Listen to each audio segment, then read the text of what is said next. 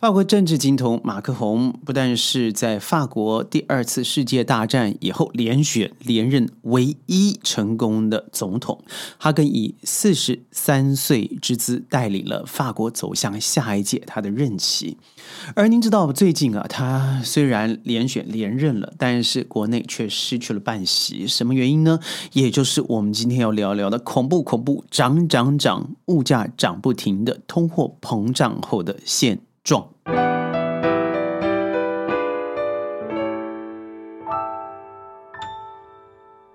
欢迎各位加入今天的宣讲会，我是轩。物价涨不停啊，法国的民众叫苦连天。不要说法国。美国、英国乃至于现在波及到亚洲，那真的是让人觉得叫苦连天。我们先来看看法国好了，它事实上法国从二零二一年起啊，通货膨胀就日益严峻了，尤其是以生活上最重要的油价是最最重要的。购买力的议题不只是民众把关，更成为呢马克龙上一次在连选连任的过程非常痛苦的一个关卡。为什么呢？因为它是民众最有感的生活状况。中央社报道，欧洲二零二一年开始就已经进进入了非常恐怖的通货膨胀，法国当然也无法幸免。根据法国国家统计及经济研究局本月从十四日发布的报告，就是年平均率通胀已经达到将近四 percent 左右，这是从二零一八年以来最高的一个水准。当然，如果你和邻近的国家土耳其比起来，百分之八十六那好像还没什么，那已经到非人的程度了。美国八点六都已经到了现在这个状况了，所以民众勒紧裤勒紧裤带已经是绝对逃不了的事实。更何况，呃，俄乌战争之间彼此加剧。的物价，那真的是让人觉得不可不可想象、匪夷所思。而我们再看看邻近的亚洲国家，好了，纷纷寄出了很多去做补贴啦，甚至让公司采取一些帮助，呃，回在抗呃，在这个这个。疫情之后回流的员工补贴他的生活薪资，还有旅游上的津贴，但是往往是不够的。想想当初，如果我加油只要花一百五十块美金。现在我要花的是三百到四百，甚至有人花到六百块的美金。你对你生活上面所有的原有素质啊，原有可以让自己享受舒服一点的生活，你可能都已经做不下去了。为什么？因为就连基本的行的自由都被剥夺了。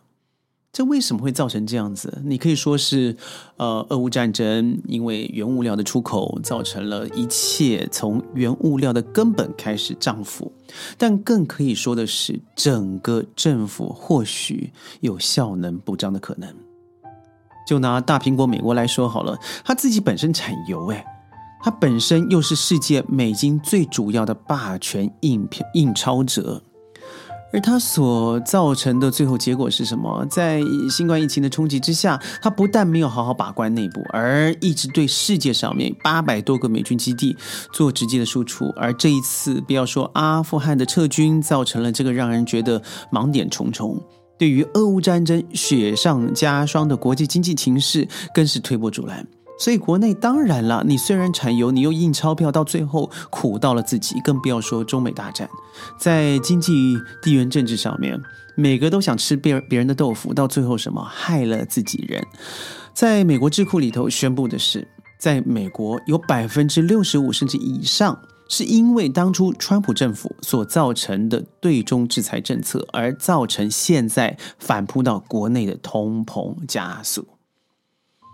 这远的我们不说，我们来看看吧。我自己好了，轩一直强调啊，本来一碗面哦，我当初只要花的是呃四块五马币。当初坦白说，我在十几年前来了马来西亚，那大概是三块半。而三块半不要想了，日子回不来了。后来到了六块半，我觉得也还好。后来到了九块半，哎呀，老板告诉我是大碗的。而到最近，真是不像话。疫情之后，我记得去了同一家店，叫了同样的 size 的面，是十一块钱，而。昨天在光顾的时候，居然贴了一个小小的贴纸，写十三块半。你看了以后，觉得这根本是老板呢黑心到了家哦，自己无无辜的哦，没有缘故的哦，就加了成。于是我真的忍不住了，问了这个老板。这老板事实上也也有年纪了，六十岁的老妇了。他告诉说：“哎呦，你不知道啊，鸡蛋涨，蔬菜涨，就连我们现在用的水也涨。”油也涨，而摊贩的位置老板也涨了百分之二十。虽然每天你这样付看起来不多，但是积沙成塔，它真的入不敷出。如果想要保留原来的品质和口味的话，那就必须从消费者身上而来了。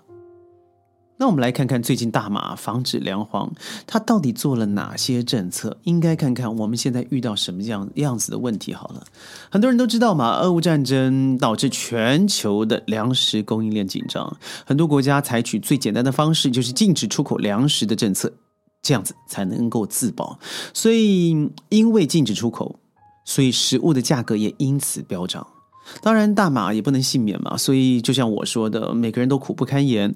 而政府在拟定的粮食策略上面，我觉得从短期看到长期，好像就不太有用哎。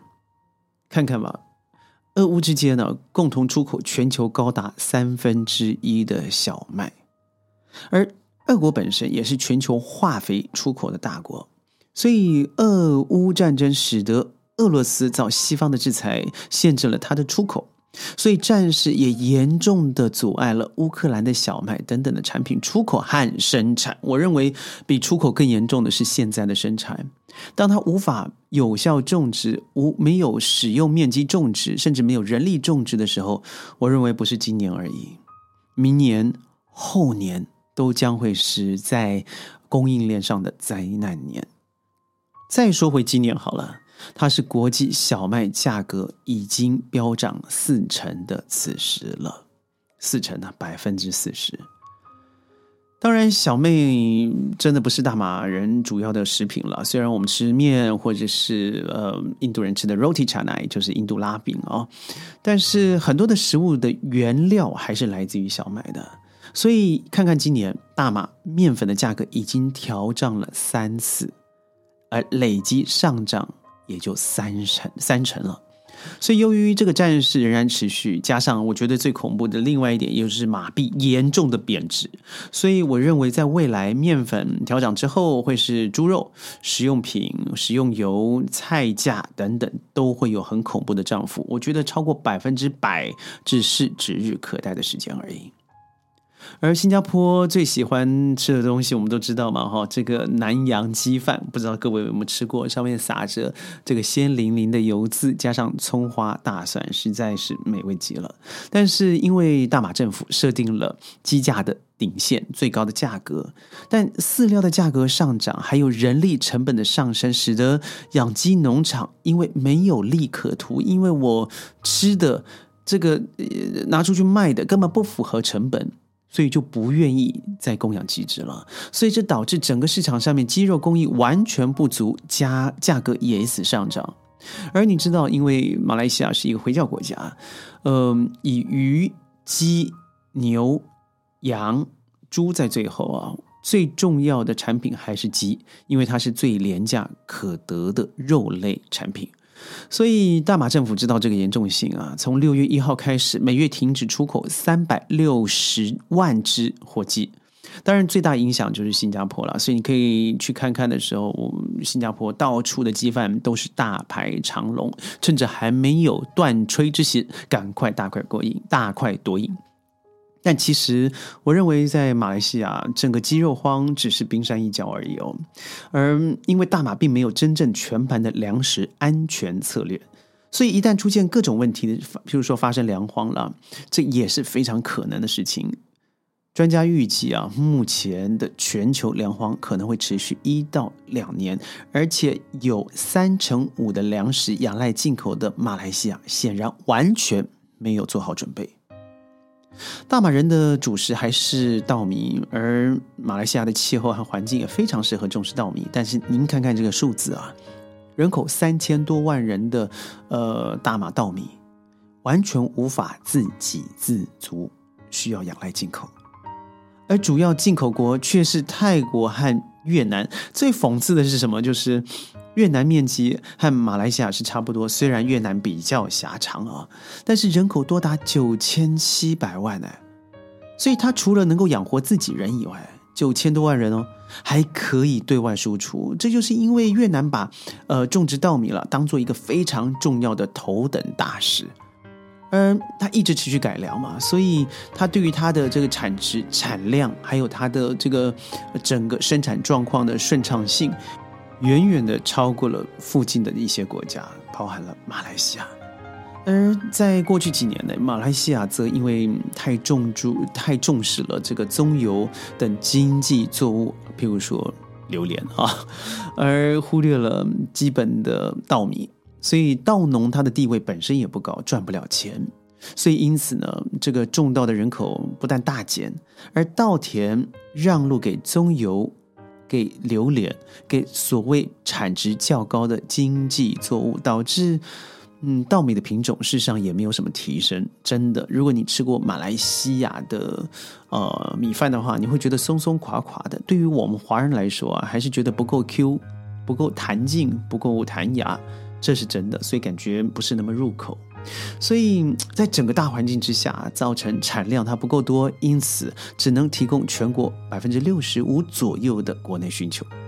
所以马来西亚到了现在遇到最大的问题啊，就是整个国家并没有把这个农业或是人民的基本粮食作为战备重要的一个重点，所以可能反映在明年和后年了。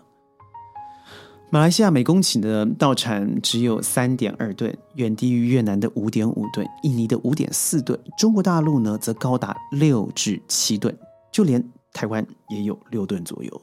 所以，我认为了，在短期的战略方面，我觉得大马应该增加呃其他国家的稻稻米供应，避免过于仰赖泰国和越南。长期方面呢，则应该积极的改良稻米的品种。这就可以向中国大陆啦、台湾啦、越南啦取经，以提高每公斤每每公顷的产量，增加自给率，确保粮食安全，让我们起码可以吃得下我们生活上必须要吃的能量与粮食吧。这一集非常。感谢亚洲周刊的内容提供。当然，这也是因为我认为，在这段短时间之内的粮食问题，大马政府好像还没拿准一个方向。但是，这个经由杂志上面所登出的文章，我认为的确可以给我们做长期的参考。